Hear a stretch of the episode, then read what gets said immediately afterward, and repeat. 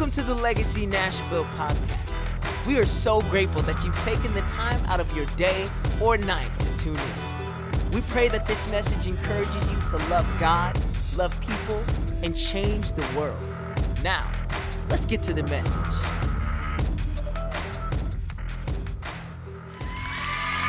Any worshipers in the building today? Come on. Anybody grateful for the goodness and the mercy and the presence of King Jesus?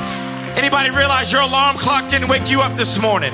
The breath of the Holy Ghost woke you up this morning. God's been good. And sometimes we don't know how to value what we have if we don't know what it costs.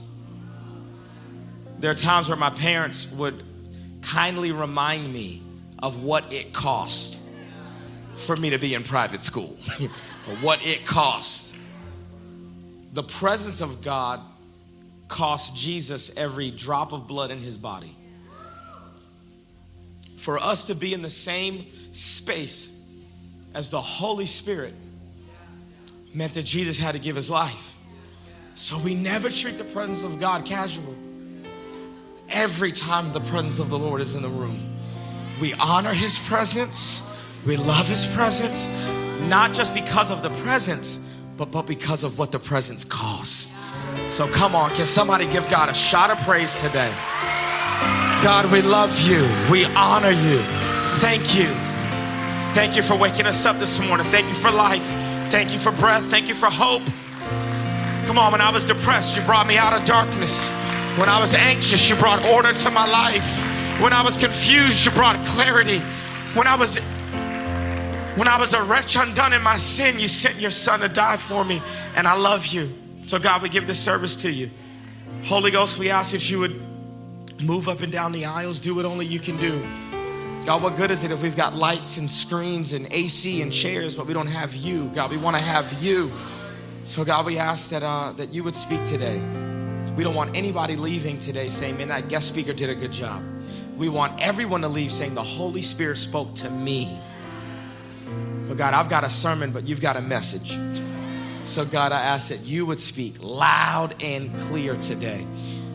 God, where there's confusion, bring clarity. We prophesy right now to every ear. We say, be open. To every eye, we say, see. And to every hardened heart, come on, because life hardens our heart. We say, be soft. Miraculously in the name of Jesus. In the name of the Lord, we pray. Come on, and we all say together, Amen, Amen, Amen. Go ahead, grab a seat. High five your neighbor. Tell them they look good even if they don't.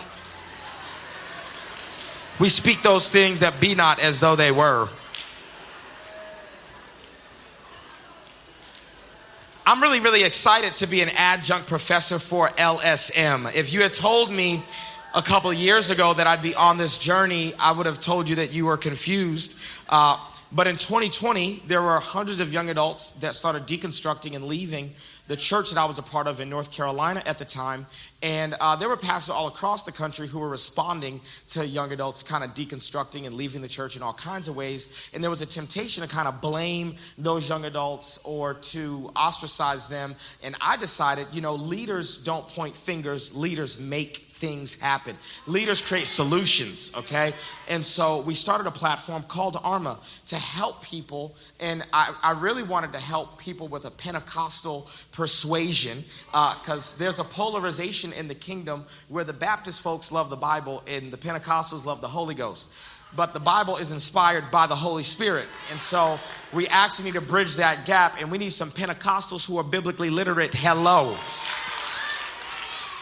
And so I started this journey, and instead of blaming all these young adults for deconstructing, I did a hard thing. I did something that I didn't really want to do, but the Lord told me to obey, and uh, I went back to school. And so I'm currently uh, a couple of months away from being Dr. Manny Arango. Went to school to get my doctorate.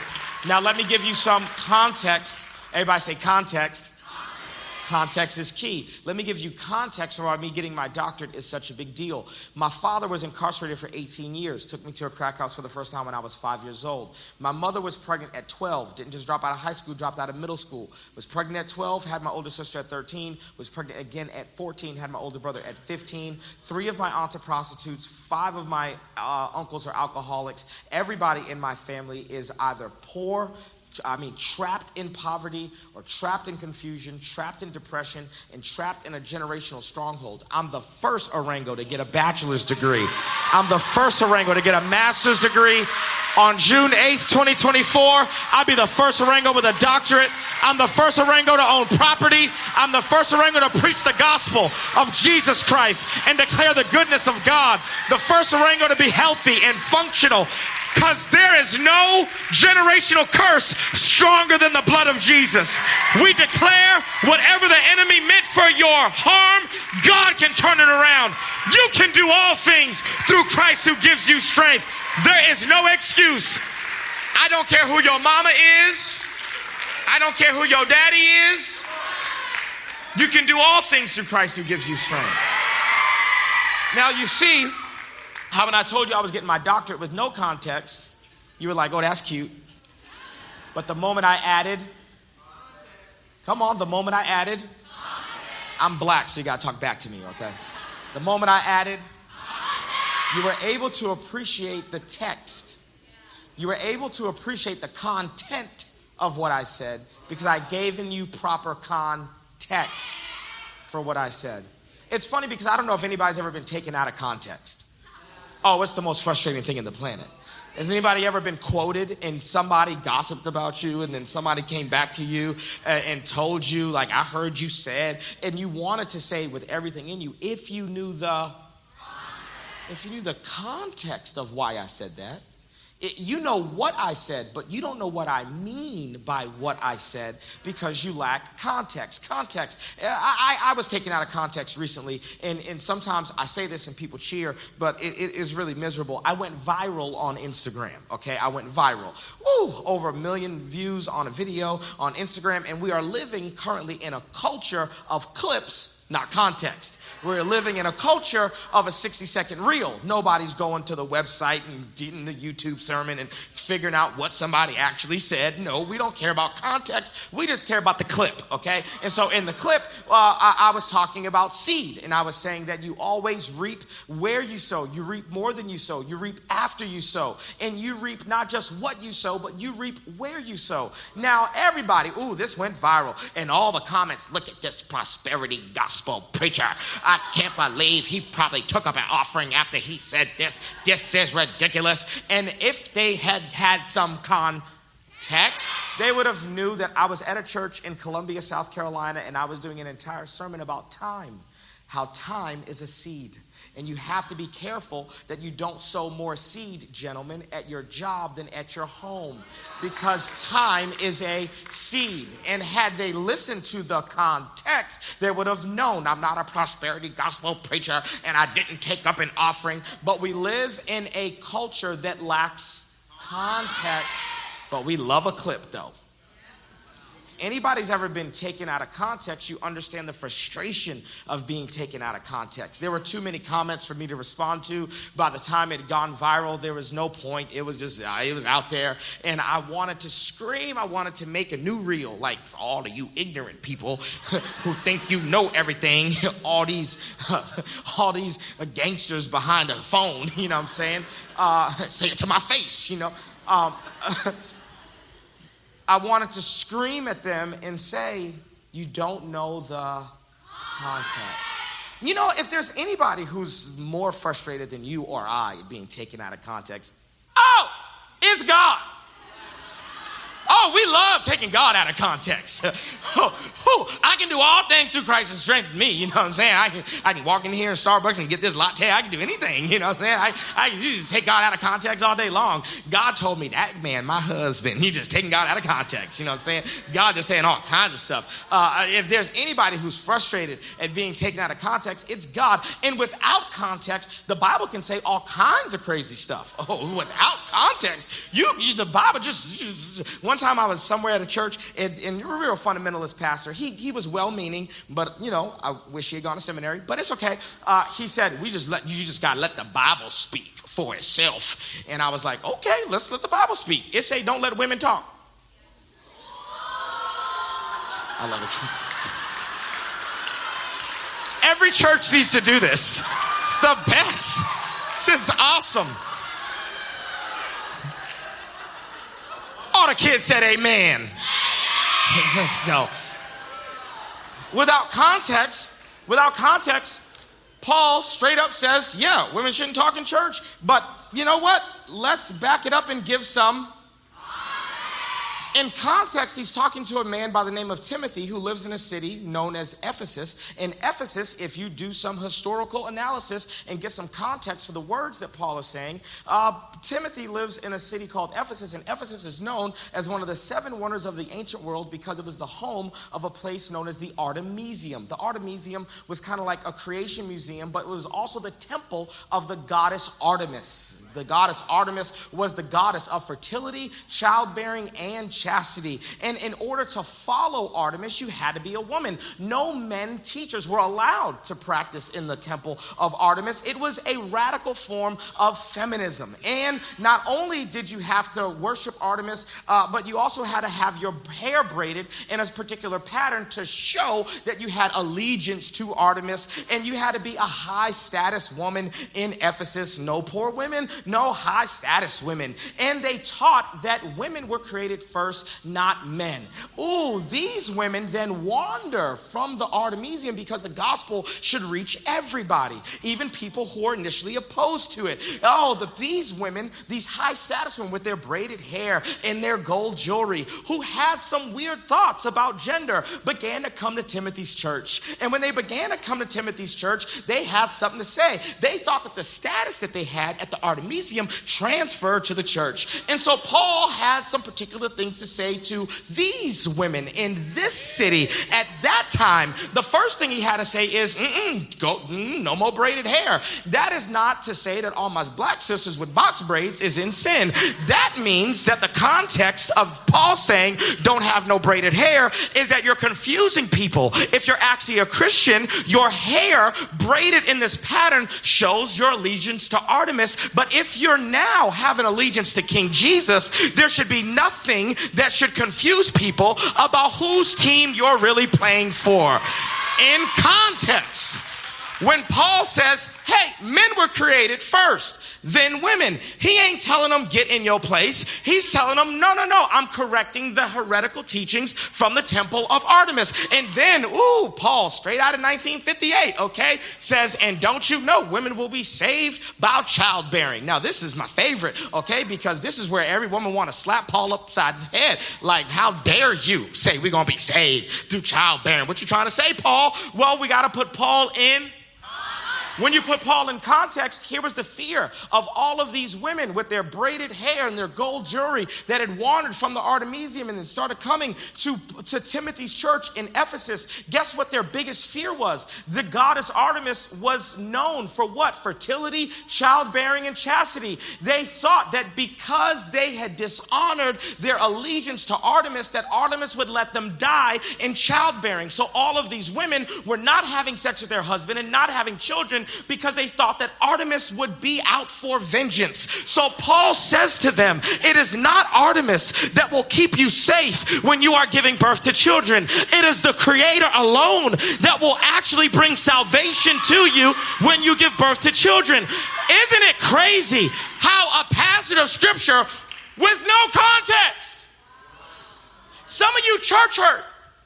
And the reason you church hurt ain't even because God said something. It's because a denomination that took a passage out of context said something.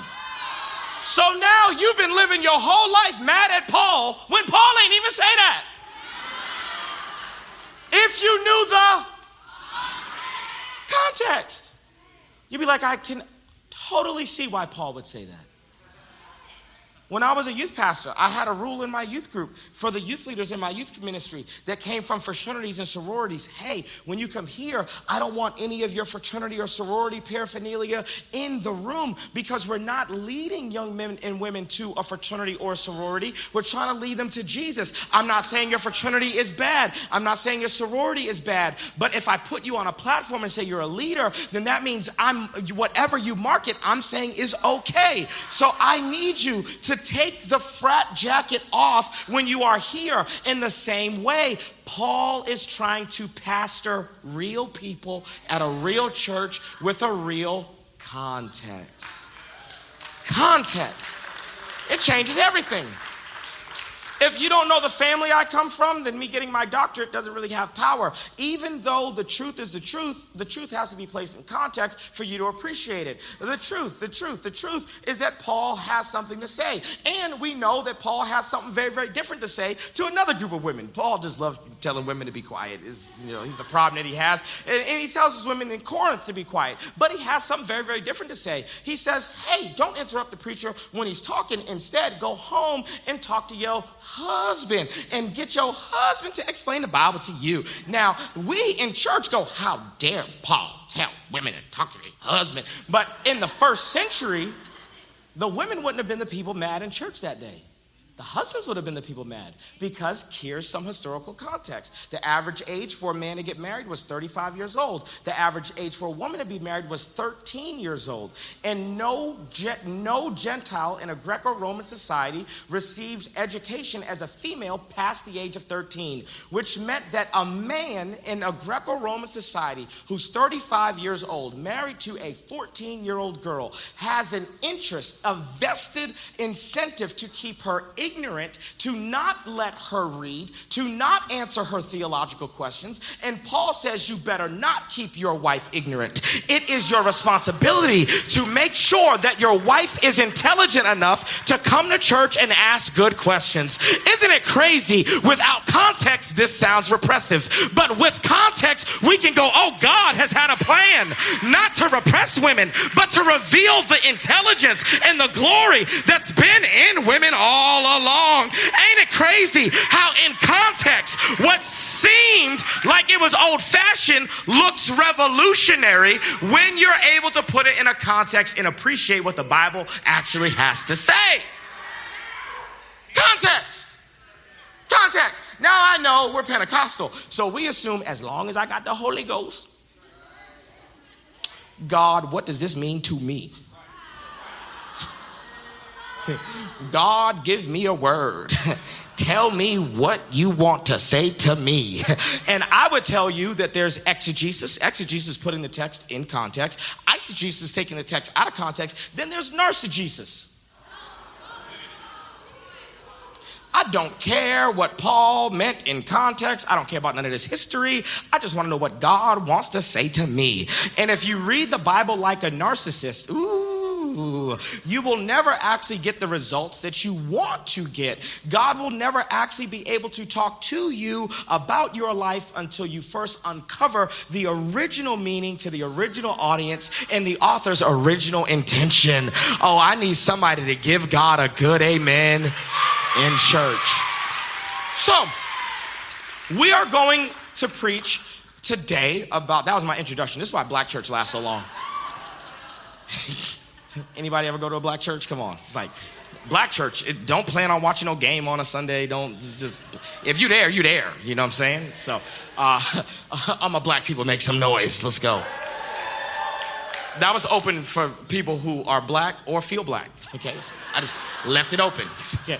Um, we're gonna we're gonna we're gonna deal with a very very very popular passage of scripture, David slaying Goliath, but we are actually going to put it in context. David kills Goliath in 1 Samuel chapter 17. He goes from anonymity to fame. He goes from a shepherd to being on the trajectory to becoming king in 1 Samuel chapter 17. And the hinge point for him becoming a shepherd, going from being a shepherd to becoming king, is this face to face encounter with the giant known as Goliath. But I'm afraid that for many of us in church, you have probably heard a hundred sermons on Goliath, but today is going to be the day where we finally put this passage in context. So instead of starting in 1 Samuel chapter 17, we're going to back, back, back, back, back it up to 1 Samuel chapter 13. And before we even go to 1 Samuel chapter 13, who loves Pastor Lyle and Allison Phillips?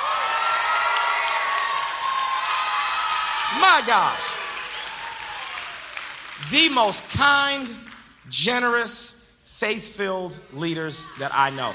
I love preaching here because I love your church, but I love y'all. Thank you for calling me friend. We love you. We love you. The kids over here, the send off, I almost cried while we did the send off. I'm like, I don't even know these people. Why am I crying? It feels like family in here because of y'all. So we love you. Come on, context. First Samuel chapter 13. Let's do this. First Samuel chapter 13. We're going to go to 1 Samuel chapter 13, which is four chapters before the passage we're actually going to get to. Because part of the way that you study context is you don't just pluck a verse, you actually read the chapter, you read the book, you figure out what is the context. So 1 Samuel chapter 13, we're going to start reading at verse 19. If there's a word that I don't say, then that's your opportunity to say the word that I don't say. 1 Samuel chapter 13, verse 19, it says this Not a could be found in the whole land of Israel. Because the the Philistines. Come on, the Philistines are the enemy of the people of God, right? If the if the Israelites are the protagonists, the Philistines are the antagonist, okay? If if if the Israelites are the hero, the, the Philistines, they are the villain, okay? The Philistines, what do the Philistines say? Otherwise, we got to take away the blacksmiths, otherwise the Hebrews will make what? Sword. Or and it says, So all Israel went down to the Philistines to have their plow points, mattocks, and axes and sickle sharpened. They didn't even trust these homies with, with farm tools. They was like, you will you will grab a shovel and kill us if we if we if we leave you here with a blacksmith. Uh, and then let's just skip all the way down to verse 22 of chapter 13. It says this: So on the day of the on the day of the what? Not a soldier with Saul and Jonathan had a sword or in his hand. Only Saul and his son Jonathan had them. Context. The first thing that I want to say before we even really dive into the context is this that the Philistines are not content to simply defeat the people of God. Oh, the, the Philistines have defeated the Israelites, they've defeated them. They have won a victory, they have defeated them, but they are not content to simply defeat them. Oh, no, they must disarm them of all of their weapons. If they don't disarm them, then they understand that their victory over them will never be permanent. And, and, and they can't just defeat them, they have to disarm them. This actually tells us a secret for how the enemy attacks you. Now, the Pharisees in the room, you are dismissed. But for all the real people who have been defeated by your flesh a time or two, all the real people who have been defeated by some anxieties, defeated by some doubt, defeated by some fear, defeated by some lust, I'm preaching to you because the enemy may have defeated you with some secret sin or some issue, but whether or not he disarms you is going to be up to you. The enemy may have defeated you, but he will not disarm you. I wonder if I'm preaching to anybody today that is declared, oh, I'm armed and dangerous. I understand that the weapons of my warfare are not carnal, but they are powerful, full of pulling down of strongholds. And I may not be able to control whether or not the enemy always defeats me, but I can't control whether or not he's going to disarm me.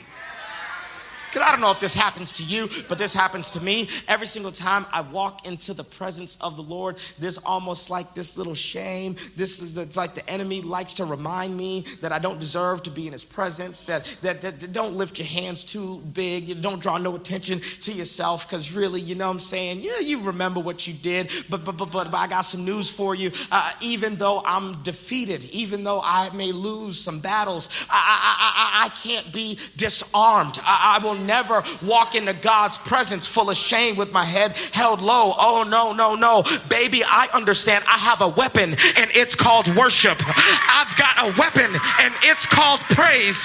That I came to church today to give God my best praise. And every time the devil tells me about my past, I will remind him of his future. That he's a defeated foe, that he's under my feet, that he is forever a toothless lion, that Jesus has had all victory. defeated, but not disarmed. Defeated, but not disarmed. I love this because, oh, the angels, the angels, they in heaven, mm-hmm, them angels, they can sing.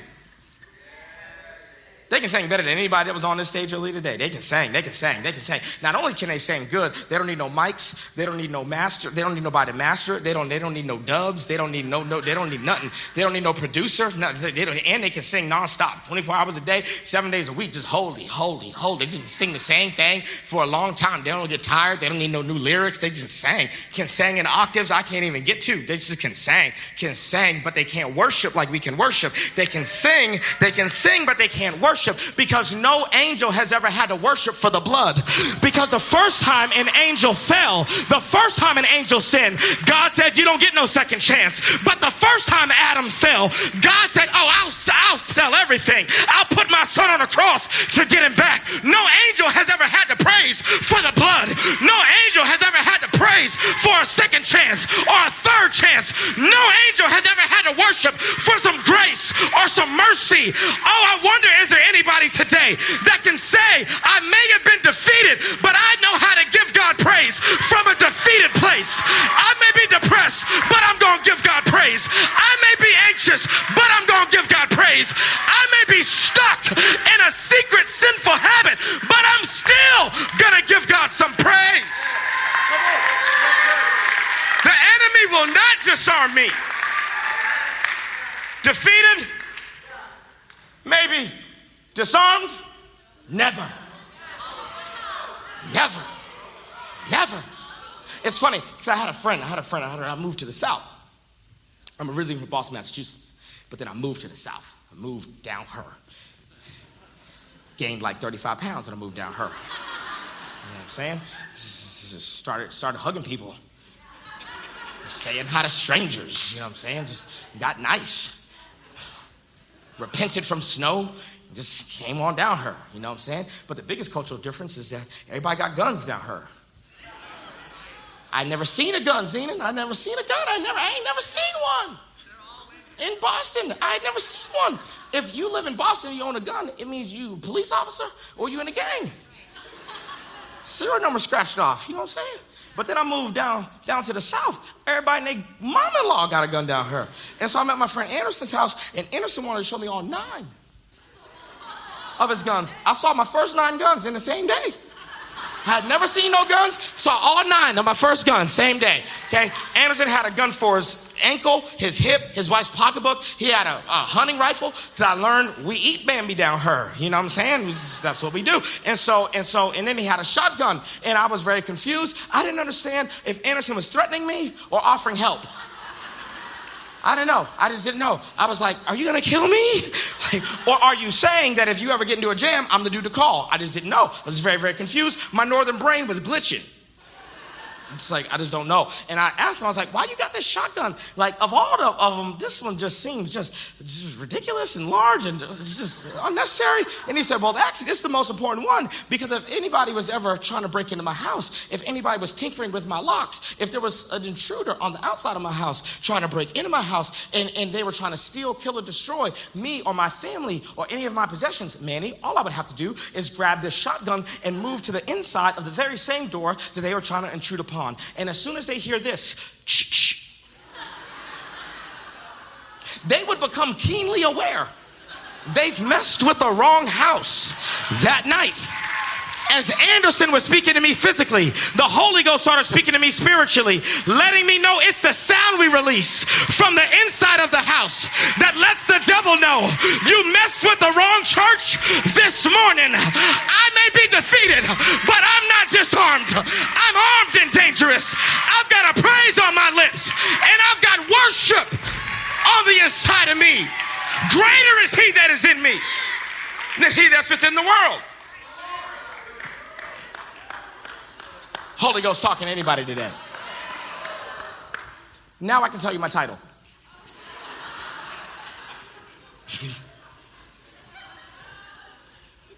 Because David grows up in a generation with no swords.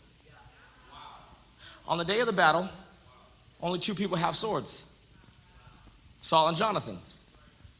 Millions of Israelites, two swords. I know how it feels to grow up with no sword.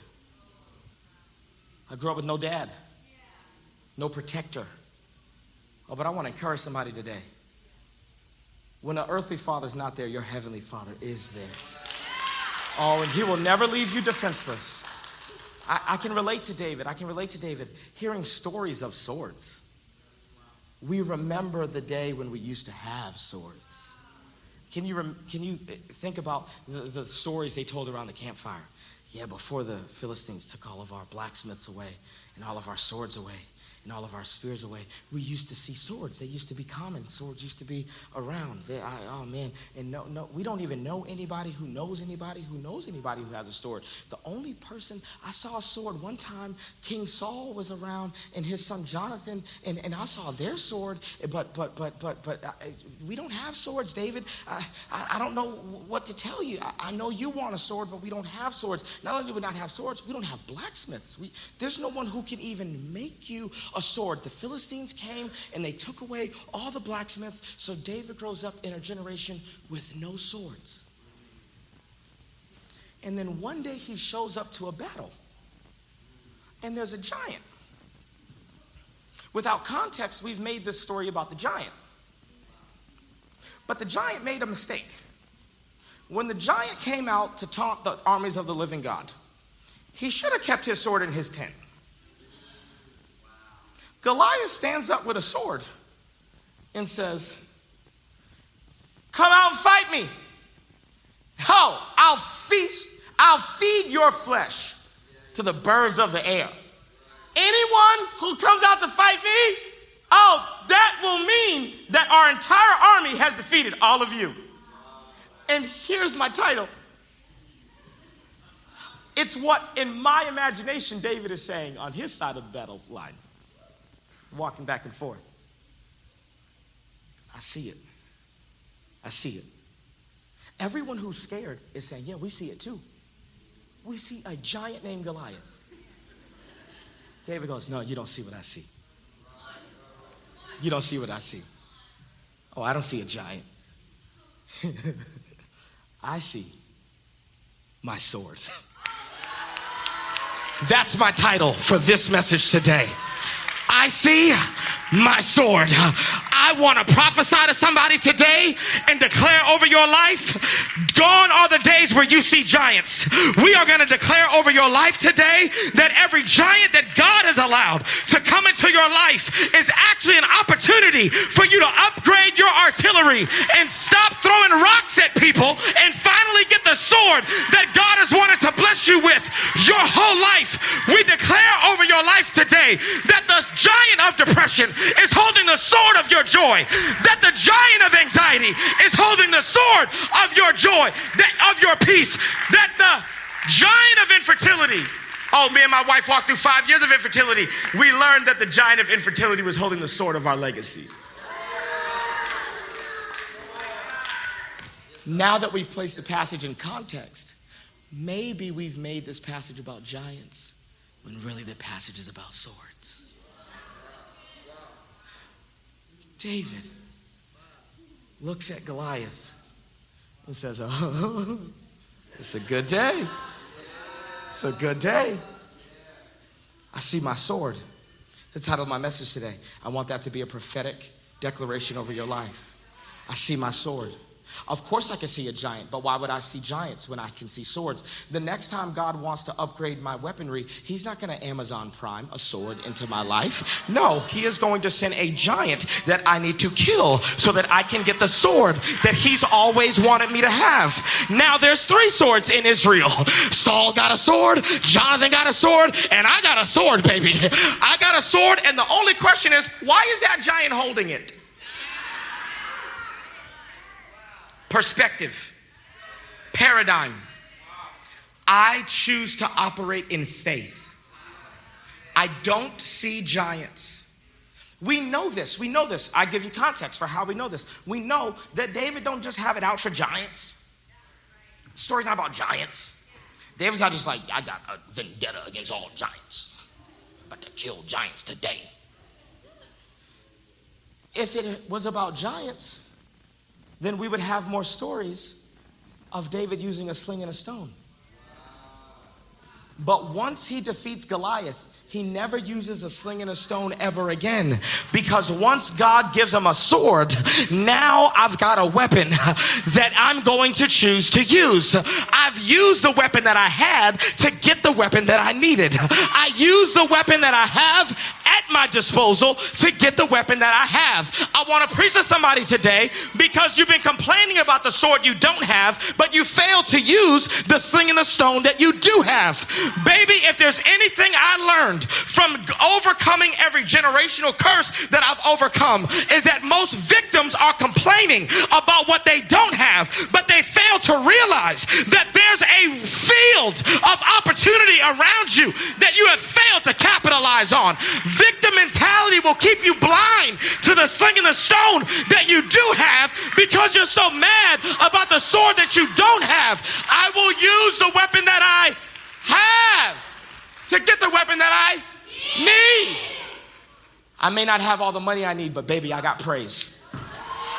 I'll use the weapon I have to get the weapon that I Oh, I may be in a depressive scenario right now. I may not have joy. I know that the joy of the Lord is my strength, and one day joy will be my weapon. I may not have joy right now, but for a garment of heaviness, God said, put on a spirit of praise. I may not have joy, but I got praise, and I'll use the weapon that I have to get the weapon that I need.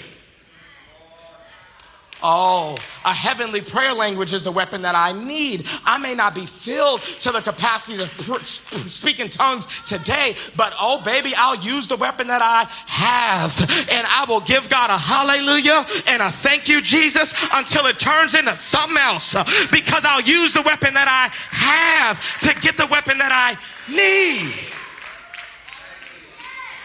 David uses the weapon that he he gets the sling and the stone, he hurls it at Goliath.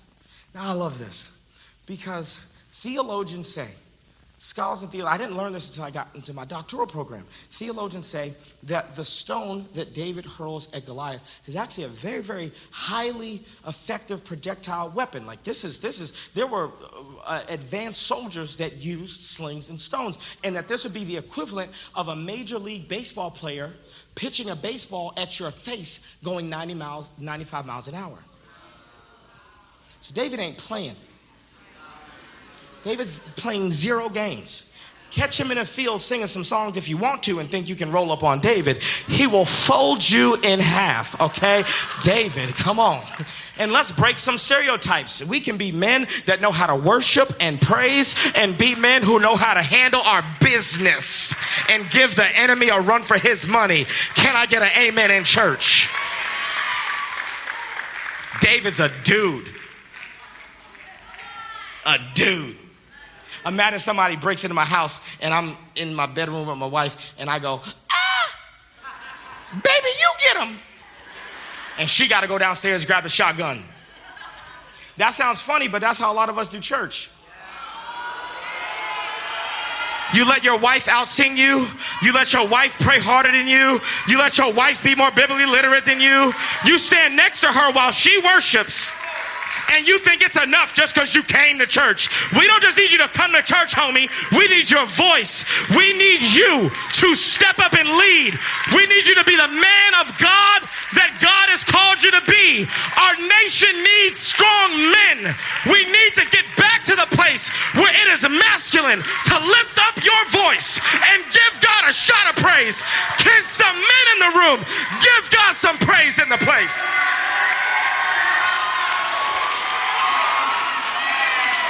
Let's go. Who told you it was feminine to worship? Who told you that? Who lied to you? Worship's the most masculine thing you can do. That wasn't in my notes. Come on. I feel that.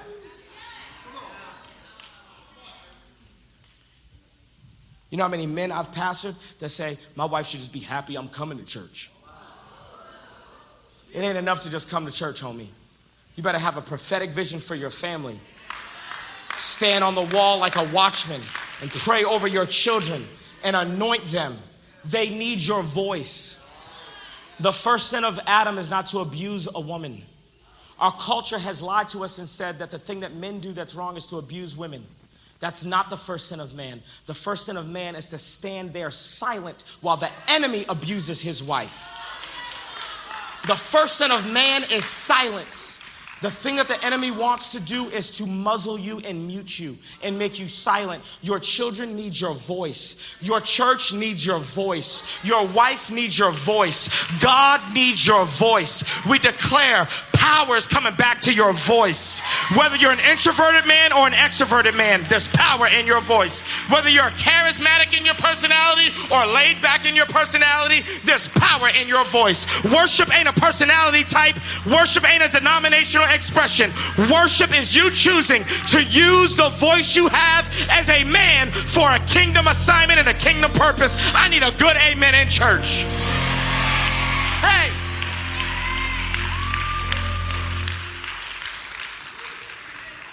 So David uses the weapon that he has. Slur, like gets the sling, gets the stone, and hurls it at Goliath's face. 95 miles an hour, Major League Baseball. I mean, think about this. This is not a trick question. If if a baseball's coming at your face 95 miles an hour and hits you in the forehead and you die, you should fall. The kids are like, duh. they on it. I don't know what y'all doing. Y'all sleeping. Come on. You should fall what? Backwards. But David's a worshiper. Oh, David's a worshiper. He's dedicated his whole life to worship, to praise. David is a worshiper. He's a worshiping machine. He worships up out of his clothes. I don't know if you ever tried that. You shouldn't do that at church. If you want to worship out of your clothes, you do that at home. Just worships up out of his clothes, says, I'll be even more undignified than this. I mean, David is unhinged in worship. I mean, he's passionate about the presence of God. And, and but the Bible says that Goliath doesn't fall backwards, that Goliath falls forward and face down because anybody can make a giant fall. Only a worshiper can make a giant worship. Don't want anxiety to fall. I want anxiety to worship the King of Kings and the Lord of Lords. I don't want depression to fall. I want depression to worship the King of Kings and the Lord of Lords because Philippians chapter 2 says that every knee will bow and every tongue will confess that Jesus Christ is the Lord. Maybe the giant has been sent into your life to become a billboard for God's glory. This is the secret of worship. And God, if I take care of your praise, I believe you'll take care of my problems. If I take care of your glory, I think you'll take care of my giant. See, so often we frame the battle as it's us versus the giant. It's me versus anxiety, me versus depression, me versus cancer, me versus infertility. Three years into me and my wife's infertility journey, I remember the Lord saying, Why have you made this battle yours? The battle is not between you and infertility, it's between me and infertility. So, how about you start blessing parents? I took over all Father's Day festivities for the whole church. My wife took over all Mother's Day festivities for the whole church. Anyone who understands infertility knows that the most triggering day of the year is Mother's Day and Father's Day. So me and my wife took what should have been a negative and turned it into a positive because, ooh, ooh. I want to teach you the principle. Why were we blessing parents? We we're blessing parents because you cannot go where you refuse to sow. You think that you have a directional problem, you have a seed problem. We live in a culture that only wants to give when there's a need. Oh boy. So we'll only give to projects that help with people who are poor. But if all my money goes to people who are poor, then that means I'm not directing my money in the direction that I actually want it to go. I have to give to people who are wealthy. Why? Because I cannot go where I refuse to sow. Oh boy. See, this is uncomfortable. You can feel butt, butt cheeks clench. God says this be fruitful and multiply. In Hebrew, that's not just be fruitful and multiply, it's this be fruitful, then multiply. The enemy's goal is to just get you to focus so much on multiplication that you stop being fruitful. Be fruitful. Take care of God's glory. Be fruitful. God, I'm gonna have joy, peace. I'm gonna be a fruitful individual. And if I'm fruitful, you'll handle the multiplication. You'll handle the giant, you'll handle the problem, you'll handle the goal I'm trying to reach if I can stay focused and give this battle to you. Come on, who am I preaching to today? You've seen giants, but today you're fixing your vision. You're gonna start seeing swords. Come on, who am I preaching to? You walked in discouraged because there's giants in the land. The land wouldn't be worth taking if there weren't giants in the land. Come on. As we build Jerusalem Hub, guess what? There's giants in the land. if there weren't giants in the land, that'd be proof that the land ain't valuable. But we are not just giant killers, we are sword stealers in this room today. There's a weapon that God has for you. I want to give you an invitation, and then I'm going to pray for you because your pastor has told me to do this. Here we go. You know what I would love to do? I would love to help you put the Bible in context. Context. So often we think that as long as I've got the Holy Spirit, I can just read it. How many people you've tried to do like, I'm gonna read the Bible this year? You got to Leviticus chapter 3 and was like, next year, next year, next year. I'm just do this next year. We created a platform that's A, super affordable and super accessible. I take seminary level content and I make it like entertaining and engaging and easy to understand. We started this platform in 2020. I, I thought it was a COVID hobby. I just started with nothing. I made some kids in the youth group come film me teach, and we were doing it for the young adults that were in our church. And right now, there's over 3,000 subscribers who all pay us $13 a month to learn the Bible. Don't invest in Netflix and Hulu, YouTube Premium, Starbucks, and then expect everything in church to always be free. That means you've placed a higher standard. Please, you don't ask the world to give you nothing for free. It's funny because one time, one time, I'm over time, so I gotta say this fast. One time, my dad, he came to church. He struggled with drugs his whole life. Came to church, Pastor Lyle, and he was like, the pastor took up the offering, and my dad was so mad. My dad went around to the back, saw my pastor's Mercedes Benz, and my dad said, "That's why I don't give to no church. See, the pastor got a Mercedes. I ain't giving to no church." And I, I was 13 at the time. I shouldn't have said this, but I said, Dad, the drug dealer in our neighborhood also drives a Mercedes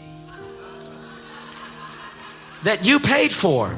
Bro, you dr- you buy so much crack that if the drug dealer only had you as a client, he would still have a Mercedes. How is it? How is what kind of hypocritical spirit?